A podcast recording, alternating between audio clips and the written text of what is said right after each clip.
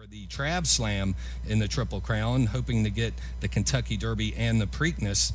Larry Colmus has the wire-to-wire call from NBC. Here's the call of the 146th running of the Kentucky Derby. Authentic comes up. They're all in line. We're ready for the start. They're off in the Kentucky Derby.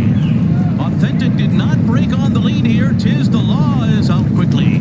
Storm the Court is right there too with New York Traffic, and now Authentic is moving to their outside to be a part of the pace and now take over as they race by us for the first time. Authentic will make the front, but it was not easy to get there. Storm the Court is second on the inside. New York Traffic is third, and Tiz the Law is right there fourth, moving into that turn. Then Enforceable, followed by Major Fed. Money Moves three wide. Attachment Rate out there four wide. Winning Impression is 7 lengths behind. Then Mr. Big News, 3 to South Bend, 2.5 back to Max Player racing on the inside of Necker Island. Honor AP is second last early, leading only Sole Volante to the backstretch. And the first half mile goes in 46.41 seconds. So the pace is honest enough here for Authentic, and he leads by 1.5 lengths. New York Traffic sits in second. Storm the Court is third. Manny Franco has the Belmont Stakes winner. Tiz the Law just 2.5 lengths behind, outside of horses and clear running room. And then it's Major Fed right alongside of Money Moves racing for the far turn. Attachment Rate is next. Mr. Big News is about 8 lengths behind right now, and Honor AP still lingering along at the back of the pack as Authentic takes them around the far turn. Tiz the Law's making his move now, and here he comes right up alongside of Authentic. A long shot, Mr. Big News has made a big run up into third, and they're into the stretch, and it's Tiz the Law on the outside of Authentic.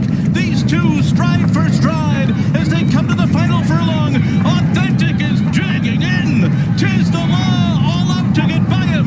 Authentic and John Velazquez have the lead as they come down to the 16th ball. Tiz the Law still trying to get him. Authentic, Tiz the Law, here's the wire. Authentic has won the Kentucky Derby. John Velazquez does it with Authentic. Tiz the Law has to settle for second, and then it was Mr. Big News. Honor AP ends up fourth. 2 minutes, 0.61 seconds was the final time for Authentic. Bob Baffert has done it for the 6th time. And Johnny Velazquez did it for the 3rd time, adding to his wins with Always Dreaming and Animal Kingdom. Is Authentic, who actually ran the 7th fastest Kentucky Derby in the 146th runnings. That final time, 2 minutes, 0.61 of a second. Good enough to get that. So very impressive there with Authentic. Just to note a couple of other finishers. New York Traffic, who we featured extensively on Off to the Races in the weeks leading up to the Kentucky Derby, finished 8th in the race. Actually had an opportunity to, at one point was 2nd in the race, moved up but then faded. As it turned out, he ran the farthest of any horse in the race, so got to run a little bit more forward versus sideways there. But New York Traffic finished 8th. Attachment Rate was 14th, never really got in the race. So that's the Virginia bred that was bred just north of Middleburg, Virginia, ridden by Joe Talamo. And so it sets up for a very interesting Preakness field. We'll have Frank Vespe on here in just a moment to talk about that. One note also, Necker Island finished 9th. Really, to me, gave one of the better lines from Derby Day when he talked about Necker Island. Necker Island here owned by Greg Harbot and Ray Daniels, both minority African-American owners of that horse. When walking through, doing the walkover from the paddock, interviewed on NBC, gave a statement about the situation with the Breonna Taylor situation there in Louisville. He said, "We cannot protest. We cannot give protest versus progress. And for us, this is progress." So they want to do both. They certainly stand with the movement to bring justice to Breonna Taylor. And I thought that was just an adequate quote. Horsemen for decades, generational horsemen that goes back to his father and grandfather participation in the sport. And I just thought that was like a great comment. So we definitely want to see progress. And Necker Island finished 9th, and we'll hear more about that, I'm sure, in the weeks to come. But I want to bring on Frank Vespe, who is joining us on Off to the Races this morning. Good morning. Good morning, Nick. Good to be with you. Yeah, it's good. A little bit shaky start here with, you know, a little rattle coming out of the gate, but we're going to try and catch up here. Let's maybe start with the Preakness field. We've done a lot of reporting on the RacingBiz, up to date on the status of many Preakness starters. Learning this week that New York Traffic is now considered amongst the field for the Preakness Stakes, which is run October 3rd up at Pimlico. And maybe give us a rundown of how the field could be shaping up. Yeah, it's shaping up potentially to be a really, really interesting race, Nick. And as you say, we've reported on that on the RacingBiz.com. Authentic, who won the Derby, is expected to come here. Tiz the Law is sort of on the fence. His owner, Jack Knowlton of Sakatoga Stable, has said he's enthusiastic about coming. Barclay Tagg is less so. He's the trainer, and his main issue seems to be he doesn't want to run the horse in both the Preakness and then the Breeders' Cup Classic, which comes a month after the Preakness, so we'll have to see how that plays out. Mr. Big News, he was third in the Derby. He is likely for the Preakness. So you got that going on. Couple developments over the past week that are interesting, I think. Mystic Guide, who won the Jim Dandy, he is a possible for the Preakness. Happy Saver, he won the Federico Tessio this past Monday. He's possible. His connections are going to have to supplement him in if they want to, but he is possible for the race. He's undefeated right now. Also, the runner-up in the Tessio, Monday Morning QB, is being considered for the Preakness. He's a Butch Reed trainee. He ran a huge race to be second in the Tessio. He's one worth a look. Coming out of contention, not going to be considered for the Preakness. Finnick the Fierce. He had scratched from the Derby, I think the day before. I think he scratched on Oaks Day, and he is now out altogether. They discovered he has a minor suspensory ligament strain. Not expected to be a big deal. He is expected to race again, and quite possibly this year. But he's getting a month off to see what happens with that. Also coming out, Lebda, he had been under consideration. He's trained at Laurel by Claudio Gonzalez. He's now going to head to the Grade 3 Chick Lang over Preakness weekend instead. That's a 6-furlong race that probably suits him a little bit better than a mile and 3/16 for the Preakness. So looking like a big field here, and you know, if you get the top three from the Derby, you're doing pretty good. So it could be a really fun renewal of the Preakness this year. Yeah, it's kind of interesting. Mentioned Barclay Tagg. We remember what he did with the Virginia Derby when he didn't. Showing Up, the horse that won the Colonial Turf Cup, didn't run in the Virginia Derby because it was 3 weeks. And if there was anything about Tiz the Law that was a little suspect, is that his turnaround from the Travers to the Kentucky Derby was the shortest layoff in between races and basically his racing career. Thousand Words, the horse that scratched after flipping in the paddock, is also considered for the Kentucky Derby there. And just an interesting situation there with Jimmy Barnes breaking his arm. The trustee assistant trainer for Bob Baffert was in an ambulance when Authentic was in the winner's circle. And then, of course, later Bob Baffert got bumped and knocked down by the winning horse. So we were hoping maybe a Gatorade shower, as I mentioned on the starting gate earlier, may have been more appropriate out of Authentic, but he did bump Baffert to the turf. Wanted to bring up the song sung before the Preakness. It's it looks like it's Bye Bye Maryland, instead of Maryland by Maryland for the Preakness. Yeah, that's correct. That's a story that we broke this week on the RacingBiz.com. So if you find it, come find us, because we're the ones who broke it. But Maryland, My Maryland was a secessionist anthem, basically. It was written in 1861 to encourage the state of Maryland to secede from the Union and join the Confederacy. It refers to Lincoln and the Union states variously as tyrants, despots, and finally as northern scum.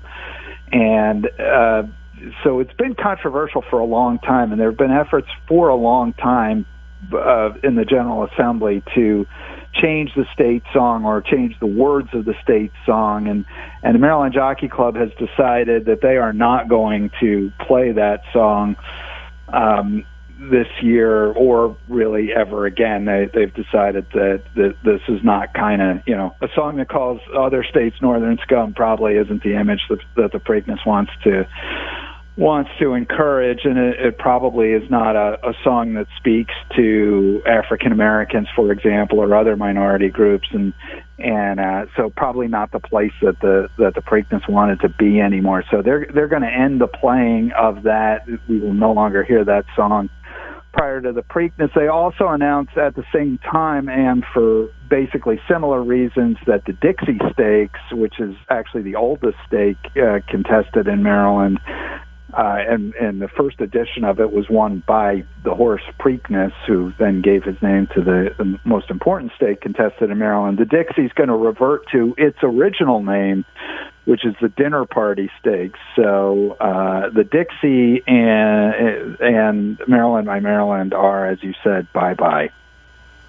Yeah, and we'll talk plenty more about that as we provide the previews of the Preakness, which will be run here in about 3 weeks. Thanks, Frank, for joining us on Off to the Races.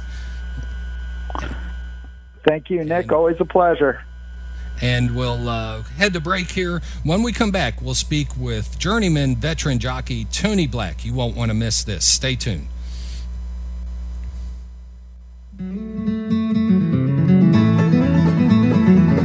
VirginiaHorseRacing.com. Across Virginia, from the Tidewater to the Shenandoah Valley, from the summer thoroughbred season at Colonial Downs in New Kent to the fall harness meet at Shenandoah Downs in Woodstock, from steeplechase meets like the Virginia Gold Cup at Great Meadow or Foxfield or Middleburg or Montpelier to point-to-point race action on VirginiaHorseRacing.com. Find them on Facebook. It's a great resource.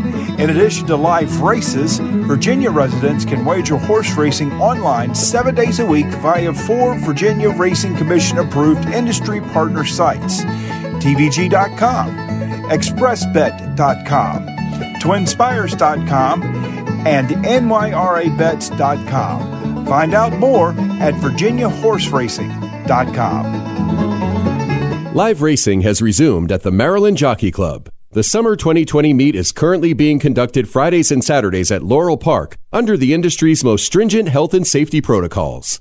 Although Laurel Park is closed to the general public, fans can watch and wager on the action at laurelpark.com and on the First Bet app, the official betting app of the Maryland Jockey Club.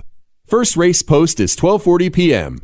For more information on the Summer 2020 racing schedule, please visit laurelpark.com. Weekday afternoons at 3, catch The Zave on ESPN Richmond. That's right, Steve Zabin is back, and you can listen on 99.5 and 102.7 ESPN. Plus, don't forget to listen on your smart speaker by saying play ESPN Richmond. Introducing Peacock, the new free streaming service from NBC Universal. It's hit movies, current shows, and live sports. News clips, trending bits, and timeless hits. I want to go to there. It's Kim and Courtney, Seth and Jimmy, Hoda, Savannah, Benson, and Stabler. It's the best of streaming and the best of TV. And that's why you can't not watch. Peacock. Watch for free. Upgrade from Peacock. Stream now at peacocktv.com. These titles plus 35, the English Premier League and Law & Order SVU, streaming now. Content availability may vary over time. Some content requires paid upgrade. Does learning a language feel like this? No habla español. Hablo. It's hablo? Yes. It's hablo.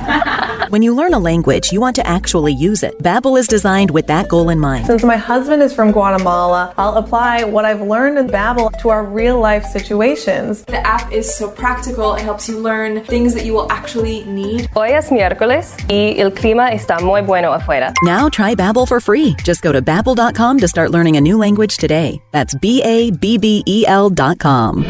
right now at Diamonds Direct. Whether you buy a $3,000 diamond pendant or a $30,000 designer ring, you can spread your payments over 5 years without paying a dime in interest. It's Diamonds Direct's most aggressive offer ever. Pick any item, get the super low price Diamonds Direct is known for, and spread your payments over 5 years with zero interest and zero down. No exceptions. Don't miss this incredible limited time offer. 5 years, zero interest on approved credit only at Diamonds Direct. Shore Pump, West Broad Village. Today is Video Games Day. I'll tell you how into it my son is in just a moment. But first, find new roads here at the all-new Park Chevrolet Richmond. Here's Casey Lane. We have been family-owned and operated for over 50 years, and we're bringing the Park's promise to car buyers right here in Richmond. And if you're looking for a Silverado, we've got them. 2020s up to $10,000 off MSRP. 2020 Equinox and Trax up to 30% off MSRP. And 2020 Traverse up to 20% off MSRP. Now, my son is so into video games that he is second in the nation in the one he plays. Wow. Yeah, so, and believe me, I just thought he was wasting time, right? Anyway, experience the Parks Promise. We won't waste your time. Find new roads at parksrichmond.com. You don't have your best price until you have your Parks price. Business done family style with deals to make you smile. ParksRichmond.com. To well-qualified buyers, financing with GMF plus tax, tag, and title. See dealer for details. 15 minutes could save you 15% or more on your car insurance. Visit Geico.com to see how much more you could save. Follow us on Facebook, Twitter, and Instagram using @ESPN Richmond. Keeping you up to date 24/7. We are 99.5 and 102.7 ESPN.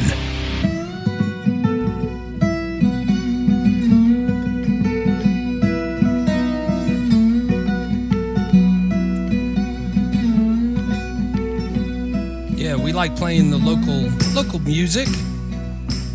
This is Eli Cook leading us back into, out of break on Off to the Races this morning, based in Charlottesville. If you want to send us some local music, we'll play it on Off to the Races and then out of breaks. We enjoy doing that. And we're very happy to have like the 33,964 starts of these horses. We have Tony Black aboard on Off to the Races this morning, and he joins us. Over 5,200 wins, just a career rider, and actually won a couple races last year coming out of retirement. Tony, thanks for spending some time with us on Off to the Races this morning. It's always a pleasure to be on a broadcast that has something to do with horse racing, one of the few things I know a lot about. But I didn't realize it was 33,900 and some. I've been telling everybody it was 34,000. See, I'm handing out bad information. I did know, though, the winners were 5,211. And we got one more in the tank. You got one more. Are you coming back out of retirement? You're going to race again? Well, I'll tell you what, I'll probably win one more, and it'll be a horse of my choosing in the next year. So I want to end up on an even number, 5,212. And it's just a personal goal. And I'd like to do it next year at the age, and I shouldn't even say my age, I'll be laughing, but at the age of 70. I just turned 69. I want to win a race at the age of 70. And it'll be right up there with some of the oldest riders to win a thoroughbred race in North America. So that's a personal goal, and I think I'll achieve it. Right now, I'm not getting on horses because I have two young kids that since March have been out of school, and they just started back to school. So in another few, they just started back to school. When they get situated, I'll start going out to parks and getting on horses again. I enjoy the physical exercise. Tony, when I first got involved in the game, it was probably, this was like really like mid to late 90s is when I really started following. It began mainly at Delaware Park as Virginia was starting to ramp up its racing at Colonial Downs.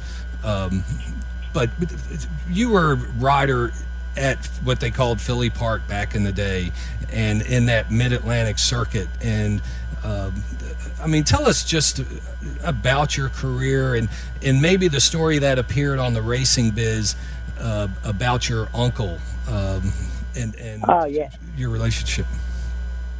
I can't talk enough about my uncle. He's the one who introduced the whole family to horse racing. I started riding in June of 1970. I rode my first race at Liberty Bell Park. Instead of going to my high school graduation, which I did graduate high school, I went to Liberty Bell Park and rode that particular day. My boss, I was under contract, said, "You want to go to graduation or ride your first race?" And I said, "That's an easy choice. That's my first race." I rode the horse. He won. He paid $106.40. So that was the big start to my career 33,000 some hundred mounts ago. My uncle had just retired a couple years prior to my starting to ride. He retired, I think, 67. And he had a stellar career. You know, he never got the opportunity to win a Derby, Preakness, Belmont. And, of course, Breeders' Cup didn't exist at the time.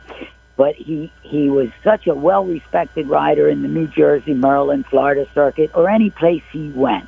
He had a stellar reputation. He won a lot of races. I think he won like 2,700 in some races. He rode 19 years, and he wound up being a racing official for many years. And I look at his career, and on that story that you were just talking about, he rode a filly that's a Hall of Fame inductee, a filly called Tasma. And I look at Tasma, who was bred by Eugene Morey, the builder of the original Garden State Park, and Briardale Farm owned him, the owner. That filly kind of had the same type of career as one of the best fillies I ever rode had. And I compare my Juliet to Tasma. You know, they both ran in like 30-some times. They both won about 24, 25 races. They both went short and long, and they both beat the boys. So my Juliet and his Tasma kind of had similar careers, and it's funny that we both wound up on the best horses we ever rode were fillies. So I look at his career and being inducted into the Hall of Fame. He was inducted into the Hall of Fame because of his stellar talent, but he also because of his stellar reputation. And I think I said in that article that Linda Doherty wrote, I said the one piece of advice that he gave me had nothing to do with crossing your reins and putting a leg on each side of a horse. It was strictly keep your reputation, your nose clean, because that'll always follow you to wherever you go. So I think for the most part I was able to do that, and that's why I lasted like 40 years in the saddle. Yeah, that's Sam Balmides, hopefully I'm saying that right, nicknamed the Shrimp, in the story that was featured on the Racing Biz earlier this week. I want to kind of bring up a couple of jockeys that we have had on the show during the year, and these will be very familiar names for you. And if you could kind of give us just maybe a quick response, first thing that comes to your mind when I bring up these names, to you know what comes into your mind. I'm going to start off with Mike Smith. Mike Smith, world-class rider, great head, knows where he's at all times. And I was good friends with his dad, George Smith, who passed away a couple years ago. But Mike is a class act. A rider who is establishing himself, didn't have an opportunity this season to really get started. He ended up with, I think, two or three wins during the meet here at Colonial Downs, but is kind of following in your line, CeCe Lopez. Oh, CeCe.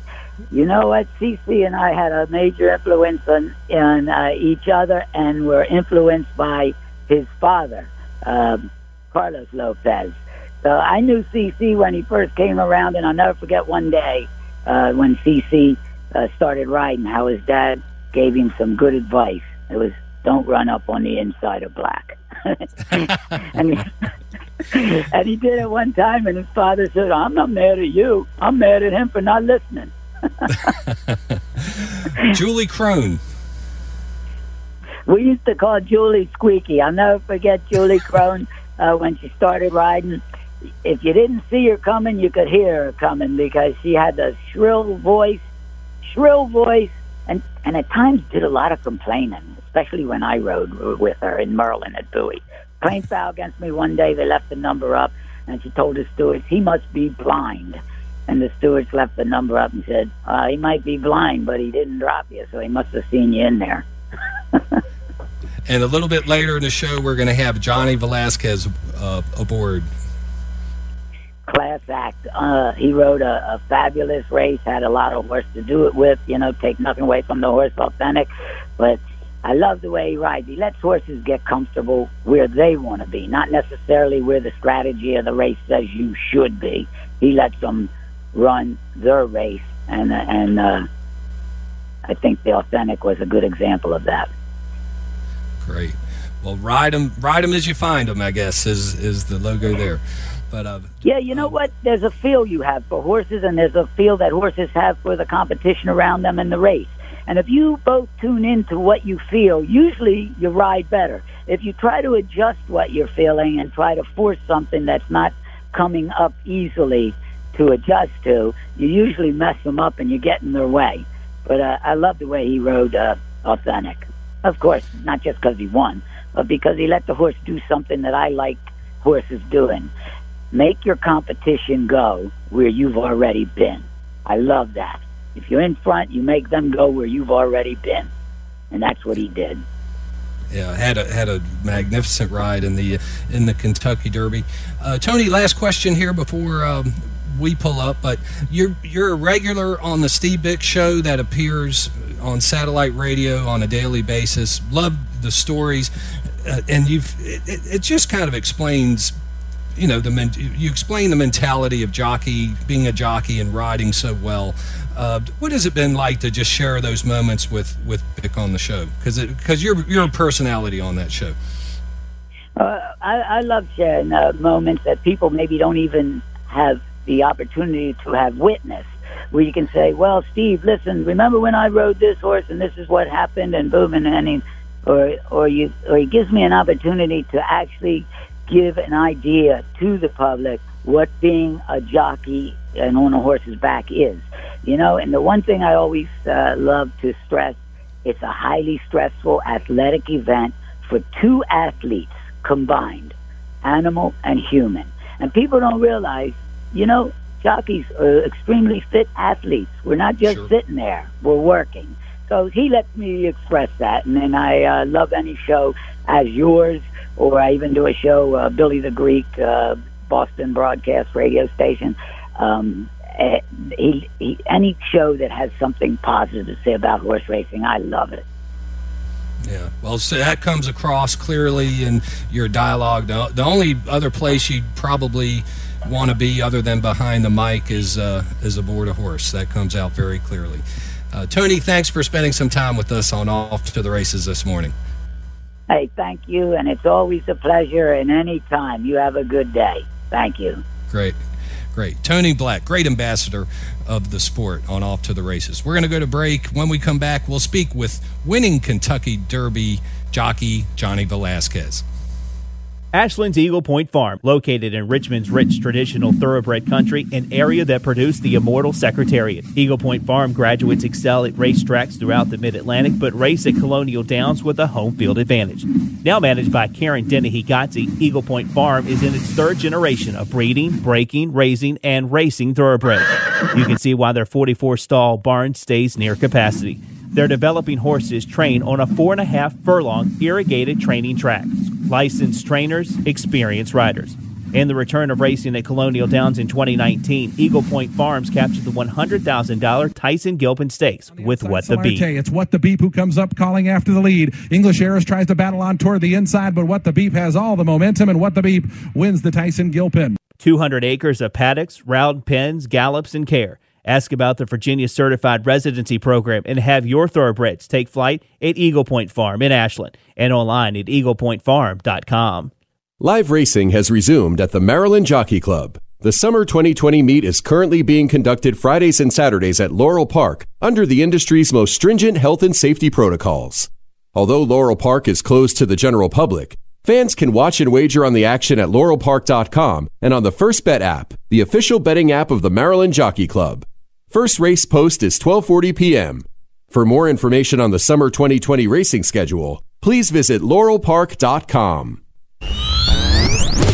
ESPN Richmond is an Urban One radio station, minority controlled and operated, and serving the African American community for over 40 years. This is 99.5 and 102.7 ESPN. For the guys out there tired of dating online, Bloom Matchmaking is here to help. Bloom Matchmaking specializes in providing safe, long-term relationships in the RVA area, matching your preferences, compatibility, and personal experiences to a partner vetted and recommended by the Bloom Dating Team. To learn more, visit bloommatchmaking.com or give us a call today at 804-403-8091. Bloom Matchmaking, where love grows. Ryan Ratke here from Westwood One with a Sunday Night Football preview as we'll wrap up the NFL's first full day of action with a great primetime matchup from the brand new SoFi Stadium in Los Angeles. Jared Goff and the Rams debut their new home by hosting Dak Prescott, Ezekiel Elliott, and the Dallas Cowboys. It's also the beginning of a new era for Dallas as first-year head coach Mike McCarthy takes the reins. I knew the day I walked in this building what the expectations are and always will be at the Dallas Cowboys. I'm fortunate enough to have a lot of experience of coaching a football team with high expectations year in, year out, and it'll always be the expectation here in Dallas, and I love that. Hall of Famer Terrell Davis and I have the call from L.A. when the Cowboys meet the Rams on Sunday Night Football. Remember to listen to Westwood One's coverage of the NFL all season long, right here on 99.5 and 102.7 ESPN. Hey, frequent heartburn may keep you from running your A game, but it doesn't have to anymore. Join the Prilosec OTC 2-week challenge. Just go to PrilosecOTC.com. You'll get $3 off to get you started, plus 14 days of tips, tricks, and reminders. Just 2 weeks, zero heartburn. Go to PrilosecOTC.com and sign up today. Zero heartburn is possible with Prilosec OTC. Use as directed for 14 days to treat frequent heartburn, not for immediate relief. This is John Greenhut, and if your teeth are stained from coffee, tea, or smoking, Power Swabs is the answer. In 5 minutes, you'll see 2 shades whiter teeth, and in 7 days, 6 shades. Even better, there's no messy strips or trays that you'll have to leave in your mouth for an hour. Just swab your teeth for 5 minutes, and you're done. To try Power Swabs, call 1-800-679-0969. Your bright white smile will have your friends talking about how great you look. Try it risk-free. 1-800-679-0969. That's 1-800-679-0969. Ugh, my stomach. Don't worry, I've got you covered. When you have nausea, heartburn, indigestion, upset stomach, diarrhea. What's that? It's Pepto-Bismol Chews. Pepto-Bismol's now in a chew? Yeah, they taste great and provide fast relief. And now you can always have Pepto-Bismol handy. Huh, let me try it. Try new Pepto-Bismol Chews for fast relief. Nausea, heartburn, indigestion, upset stomach, diarrhea. Use as directed. Keep out of reach of children. The Zabe is back in Richmond. Listen to Steve Zabin weekday afternoons from 3 to 6 on 99.5 and 102.7 ESPN.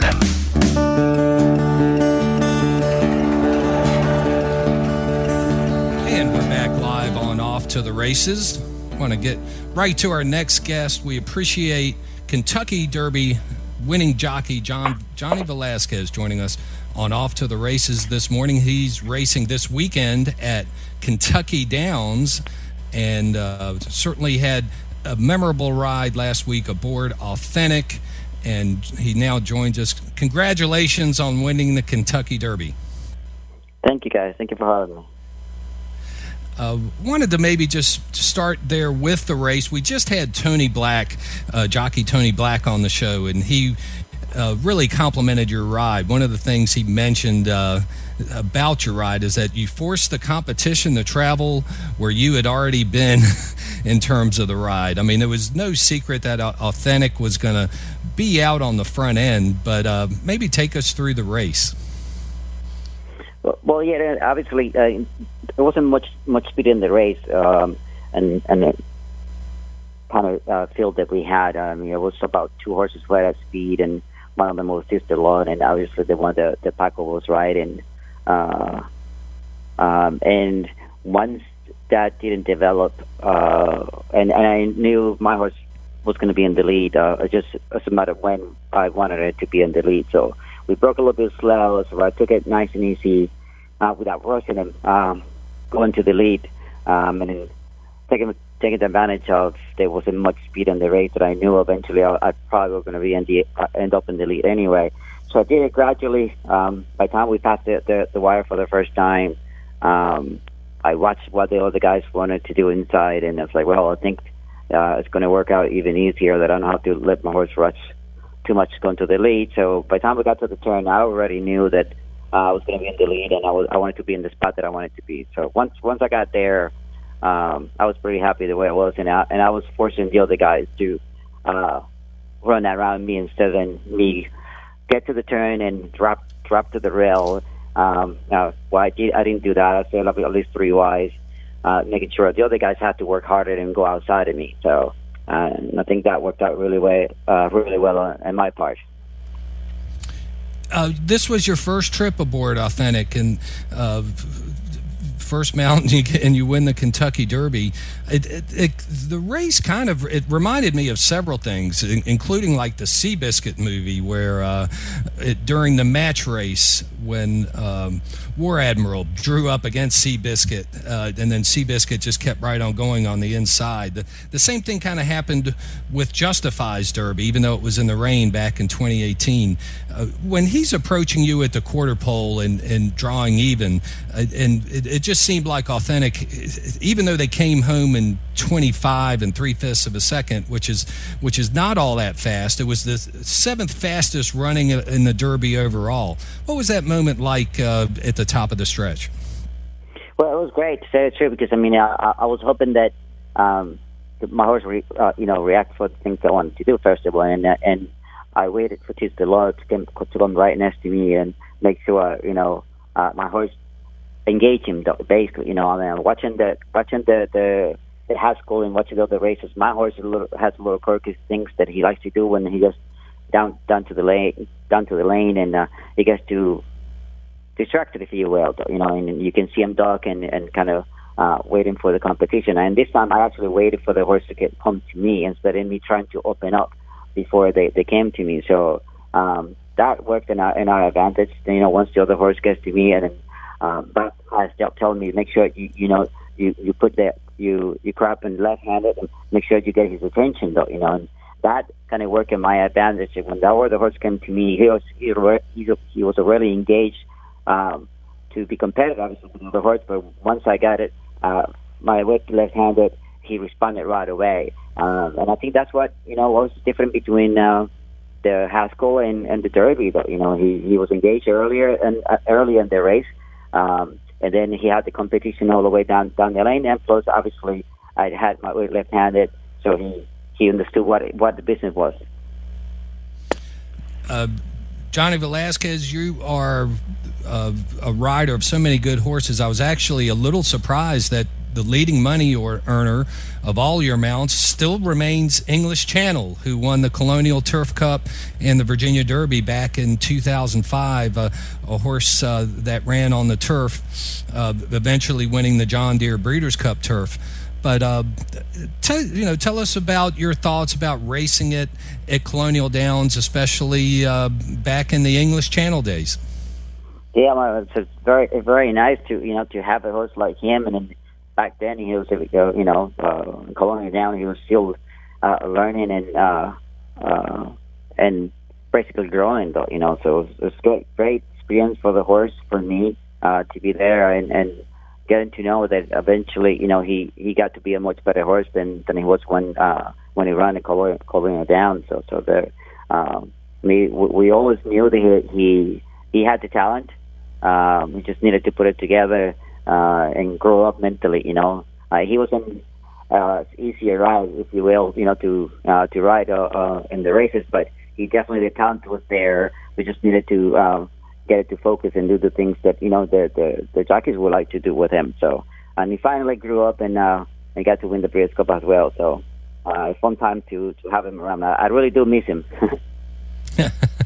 Yeah, it's certainly a special horse.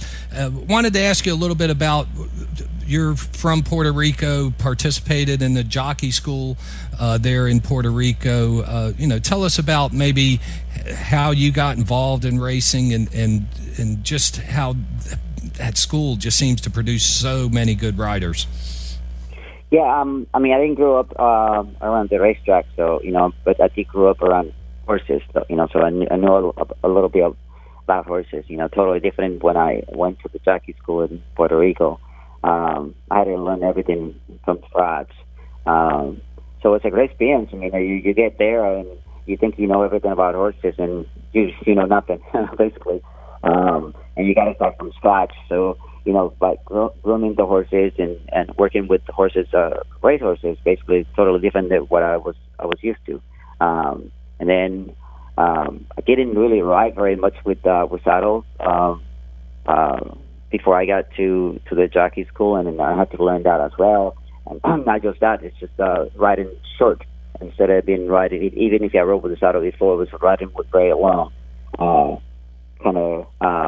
Western type of thing, you know, so very different to be in a jockey to be in just a pleasure horses and being around the streets, you know.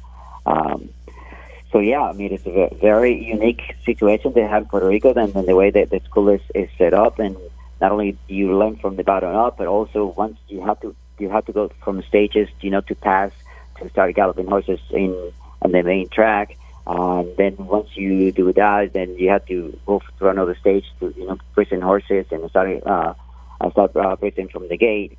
Then 3 months before you graduated, you have to do the classic races, basically, in the morning. So you get to ride the race with your full gear, you know, as a jockey. But, you know, even that is non-public, because this is just in the morning times. But you still have to weigh in, you have to weigh out, you have to, you know, do the normal things as a jockey. So they want to get you ready before you actually get to the races. And about a month before you graduated, you have to do a few practice races in the afternoon, meaning right before the races start. Or sometimes they even have it as a second race. Nowadays, just to have, you know, the kids get used to the, you know, the fans and everybody and everybody else, but to get used to it, you know, the jockeys and everything. So you learn a lot, and it's a really great program that they have in the school. So, you know, and then you go to classes as well, you know, while you are at the jockey school. So you have to learn everything about the horses and about everything else. You have to learn English. Those who don't speak the language like me. Even though I was there for a year and a half, I mean, when I came here, I didn't speak it very well, but at least I have a basic to understand it a little bit. So it helps a lot, you know. So it's a great program as a whole. So very proud to come from over there, and very proud to be in the school, basically. You know, without the school, I wouldn't be here. Yeah, and certainly a great ride. You're on Standard Deviation today out at Kentucky Downs, 12-1 in the morning line, trained by Graham Motion. Good luck today in the Kentucky Turf Cup at Kentucky Downs, and we'll be watching. Thanks for spending some time with us this morning on Off to the Races. We really appreciate it. Thank you for having me, guys. Great. Johnny Velazquez, Kentucky Derby winning jockey. He had Animal Kingdom back, I think that was 2011, Always Dreaming in 2017, and this year, 2020, with Authentic. He is an A-type jockey. All his Kentucky Derby winning jockeys, ironically, beginning with the letter A there. So great work there by Johnny Velazquez. We're going to pull up here Derby Bill in mere moments on Off to the Races to see what he thinks about that Kentucky Turf Cup. Just a couple of recognitions here. Woods Lane Farm produced a winner, a nice 2-year-old maiden special weight winner at Saratoga on Sunday. It's just such a busy time of year. It's kind of an odd week in the sense that a little bit of a lull. Last week was just, we didn't even talk about Saratoga and Del Mar last week on the show, but Jose Ortiz with Malibu Curl won a maiden special weight for Woods Lane Farm in the Plains, actually a 2-year-old filly sired by Curlin, and so that'll be an interesting horse trained by Thomas Albertrani there. So going to pull up here Derby Bill Watson, going to reach out for him and see if he's there. Good morning, Derby Bill. And maybe not quite yet. So while we're still hunting Derby Bill there, just wanted to maybe give a little bit of a rundown for the Kentucky Turf Cup. The big favorite in the race is Zulu Alpha. I mean, this is a horse trained by Michael Maker, will be ridden today by Tyler Gaffleone, 7-5 in the morning line there. They'll be going 1.5 miles on that.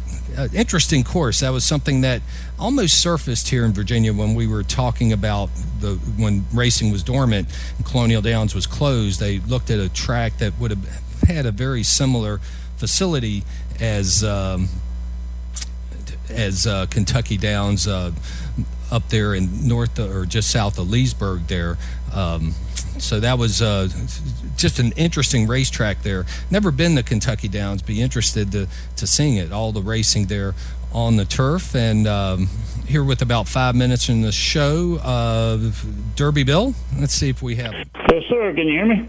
There he is. What do you say now, Derby Bill? On Off to the Races. Just a very busy show this morning. Had two great ambassadors with jockey ambassadors. These guys are men. I mean, they may be small in size, but they're such big in stature, and you can just hear how they love the game. And you have Johnny Velazquez, who's going to be riding Standard Deviation today in the Kentucky Turf Cup. Give us your thoughts. Does he have a chance to beat Zulu Alpha? He's always dangerous, always dangerous. Him and Tony Black at Philadelphia Park in the old days. Now they call it PARX, but Tony Black was a monster up there in Philadelphia area. And then Johnny V's been a monster in Kentucky and Virginia. And Kentucky Downs is an interesting track, Nick. It's a good bettors track. $9 million bet there. Yesterday, all-time record for a weekday wagering. So the money is on there in the $1 million race today. They got $500,000 race there. Yeah. Interesting place out there. It's in a cow pasture. They used to do duels out there, Nick. Dueling grounds, yeah. They used to have duels out there. A guy named Sam Houston was in a duel there and shot somebody one time. It used to be called Dueling Downs. 1, 2, 3, 4, 5, 10. You know, turn around and shoot. Is that what you're talking about? Those kinds of duels. Yep, that's where the track is now in Kentucky. They built it they used to go out there and duel. Sam Houston was actually a Virginia bred for you, Nick. Sam Houston, born in Virginia. I had no idea. It's incredible the things you learn on this show. Derby Bill, Derby. Very informative. Been around a long time. Got a big head full of a lot of nothing. Well, maybe just going back here, what are your thoughts on the Kentucky Derby? I mean, interesting race, just with the conditions it was run under. But, just kind of reflecting back last week, what were your thoughts on the race? Disappointing. As you've seen, the two races Tiz the Law has lost, both been in Churchill, so obviously you might not like that. Third track down at Churchill, both losses there. So very disappointed for the Baltimore and the Preakness, and especially 2020. We needed the Triple Crown in Baltimore just to draw some interest later on in the year. Without Tiz now probably won't go to Baltimore, and he'll rest up for the Breeders' Cup. So today's pretty good. You got a Queen's Plate up in Canada on TV in $1 million race and $1 million race in Kentucky Downs. So horse racing's trying to get by, Nick, and the Derby epitomized 2020. You know, the Triple Crown fans have left the building. What are your thoughts? Maybe a little bit about your Marylander, in many ways. Your thoughts about my Maryland, and just the Preakness ahead. Well, times are changing. It's pretty cool song to me, but I like just listening to the music. I mean, I'm not a word guy, obviously. I did not major in English at Elon. Yeah, no, yeah. Johnny V did, though. They taught him English in the jockey school down there in Puerto Rico. I minor in gambling. Yeah, give us maybe some picks as we head out here in the last few moments. Well, the Queen's Plate has got a Bodemeister, Virginia-bred colt. Bodemeister has a colt running called Curlin's Voyage in the Queen's Plate in Canada. the $1 million race up there later on today. And then the big Kentucky Turf Cup is Zula Alpa and Arclo, two of the older horses, Mike Maker. If you're betting Kentucky Downs, you have to have Brad Cox and Mike Maker. Maker wins a lot at Kentucky Downs. So one little tip on the pick four out there. There's a pick four out there, 14% takeout pick four, and most people are going to take a stab at.